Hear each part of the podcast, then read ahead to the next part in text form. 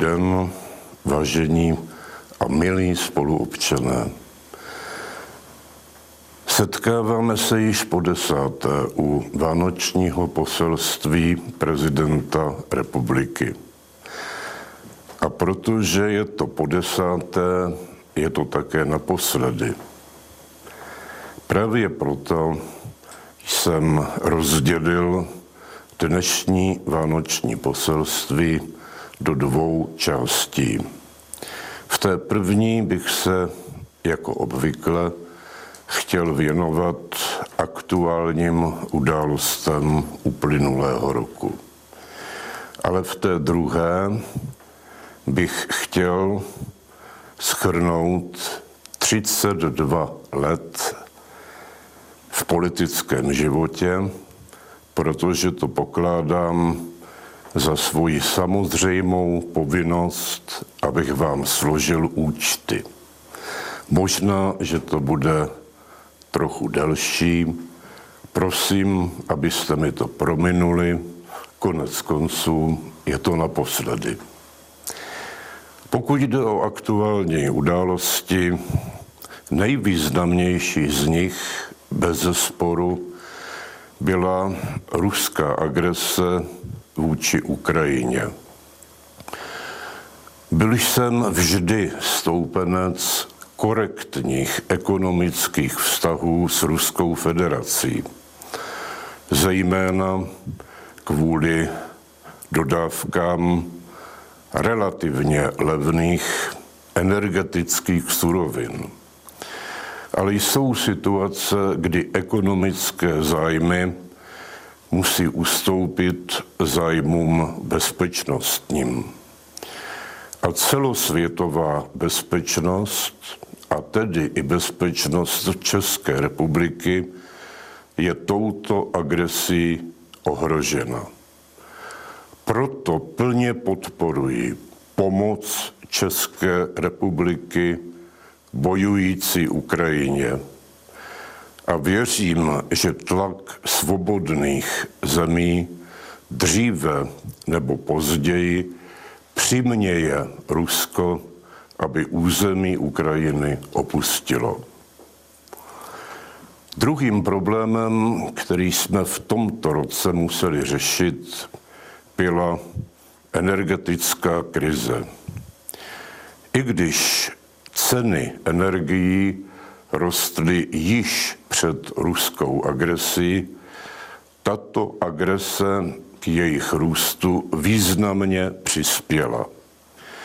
A dalším opomíjeným faktorem růstu cen energií je zelený fanatismus, Green Deal, pokusy zakázat auta se spalovacími motory, pokusy omezit nejenom uhelné, ale jak ukazuje příklad sousedního Německa, jaderné elektrárny. A v poslední době i pokusy rozšířit emisní povolenky, které rovněž výrazně zvyšují cenu energie. Třetím a posledním problémem, o kterém bych chtěl mluvit, je inflace, česky zdražování, které trápí naše domácnosti. Inflace má několik faktorů. Jedním z nich, jak upozornil profesor Švejnar, je i zvyšování úrokových sazeb centrální bankou, protože úroky jsou náklad a náklad se promítá do ceny. Právě proto jsem využil svého zákonného oprávnění a mluvil jsem jak guvernéra, tak členy bankovní rady z řad odborníků, kteří byli oponenty zvyšování úrokových sazeb. Tyto sazby totiž prohlubují hypoteční krizi a snižují dostupnost úvěrů. Dalším faktorem inflace je deficit státního rozpočtu, který zvyšuje množství peněz v oběhu. Vetoval jsem novelu zákona o státním rozpočtu na rok 2022 se šíleným deficitem 375 miliard korun. A domnívám se, že zejména na příjmové straně musí vláda přijmout návrhy ekonomů, které se týkají zejména daňové oblasti. A nyní už mi dovolte, abych přešel k hodnocení 32 let v politice.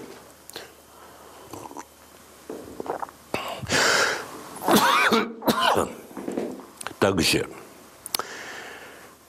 za doby normalizace jsem byl spíše objektem než subjektem politiky.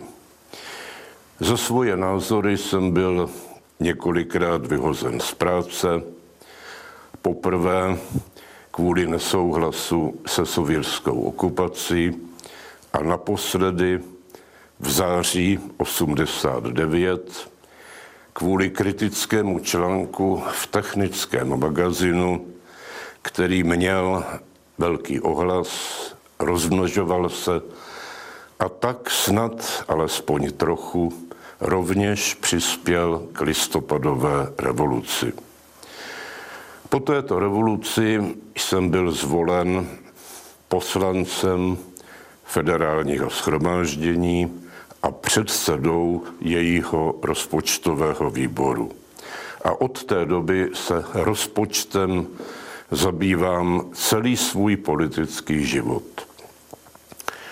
Na jaře roku 93 jsem byl zvolen předsedou sociální demokracie.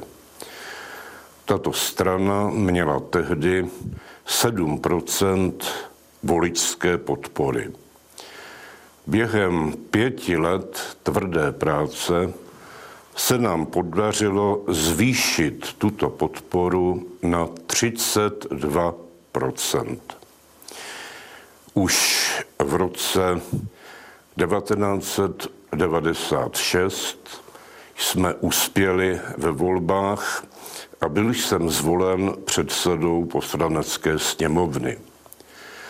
V roce 98 po dalších volbách jsem se stal předsedou vlády. Splnil jsem svůj slib, že sociální demokracie vstoupí do vládní budovy hlavním vchodem, nikoli vchodem do proslužebnictvo. Vláda v důsledku svého funkčního období uskutečnila tři zásadní reformy. První byl vznik krajské samozprávy. Byli jsme jednou z mála zemí v Evropě, která krajskou samozprávu neměla a kde se všechno centralizovaně řídilo z Prahy. Druhou reformou byla profesionalizace armády. Desetitisíce mladých mužů nemuselo absolvovat povinnou vojenskou službu a na druhé straně technologicky náročná armáda byla obsluhována profesionálními vojáky. A konečně třetí a poslední reformou byla privatizace bank. Státní banky byly zatíženy nesplatitelnými, často politicky motivovanými úvěry a stály před bankrotem. Nyní je bankovní sektor zdravý, možná až příliš zdravý. Během této vlády jsme vstoupili do Severoatlantické aliance a byla dokončena počáteční stavba Temelínské jaderné elektrárny. Vláda byla tolerována nejsilnější opoziční stranou za podmínky, že bude průběžně snižován deficit státního rozpočtu. Tato podmínka byla splněna. Na konci mé vlády činil tento deficit bez ztrát konzolidační agentury 10 miliard korun. V roce 2003 jsem na základě výsledků vnitrostranického referenda kandidoval na prezidenta republiky. V důsledku postojů některých vedoucích představitelů sociální demokracie jsem nebyl zvolen. Uchýlil jsem se tedy na deset let do Vysočiny, kde jsem prožil krásná léta. Když byla uzákoněna přímá volba, byl jsem poprvé i po druhé občany zvolen a chtěl bych za to poděkovat. Jako prezident republiky jsem se v první řadě snažil hájit české národní zájmy. A musíme si definovat, co to národní zájem je. Česká republika je malý až střední stát, kde 80% hrubého domácího produktu je tvořeno exportem. Naším národním zájmem kvůli zvyšování ekonomické výkonnosti a tedy i životní úrovně je tedy podporovat export, prosazovat ekonomickou diplomacii a mít korektní vztahy s pokud možno všemi významnými zeměmi světa. Podnikl jsem celou řadu zahraničních cest za doprovodu podnikatelských delegací. Kromě toho jsem se snažil, aby Česká republika si uchovala svoji suverenitu a nepodlehla jakémukoliv vnějšímu tlaku. Mám-li uvést aktuální příklad, pak je to úsilí, aby v rámci Evropské unie se rozhodovalo většinově, což by mohlo znamenat, že Česká republika ztratí část své suverenity, protože bude přehlasována většími zeměmi. Jsem odpůrcem tohoto řešení. Závěrem bych chtěl říci, že mojí srdeční záležitostí po celou dobu byl vztah s Izraelem. Malý a statečný národ, který dal lidstvu nesmírné množství vynikajících osobností, prošel strašnou tragédií a velkým utrpením. Proto jsem se snažil, aby naše vztahy s Izraelem byly nad rámec standardních mezinárodních vztahů s jakoukoliv jinou zemí. I když jsem dostal řadu zahraničních vyznamenání, s pokorou a úctou jsem z rukou izraelského prezidenta nedávno přijal nejvyšší izraelské vyznamenání, řád cti, který jsem údajně dostal jako první zahraniční politik. Milí přátelé, po 8. březnu odejdu do starobního důchodu budu číst zajímavé knihy a tak trochu budu i vzpomínat.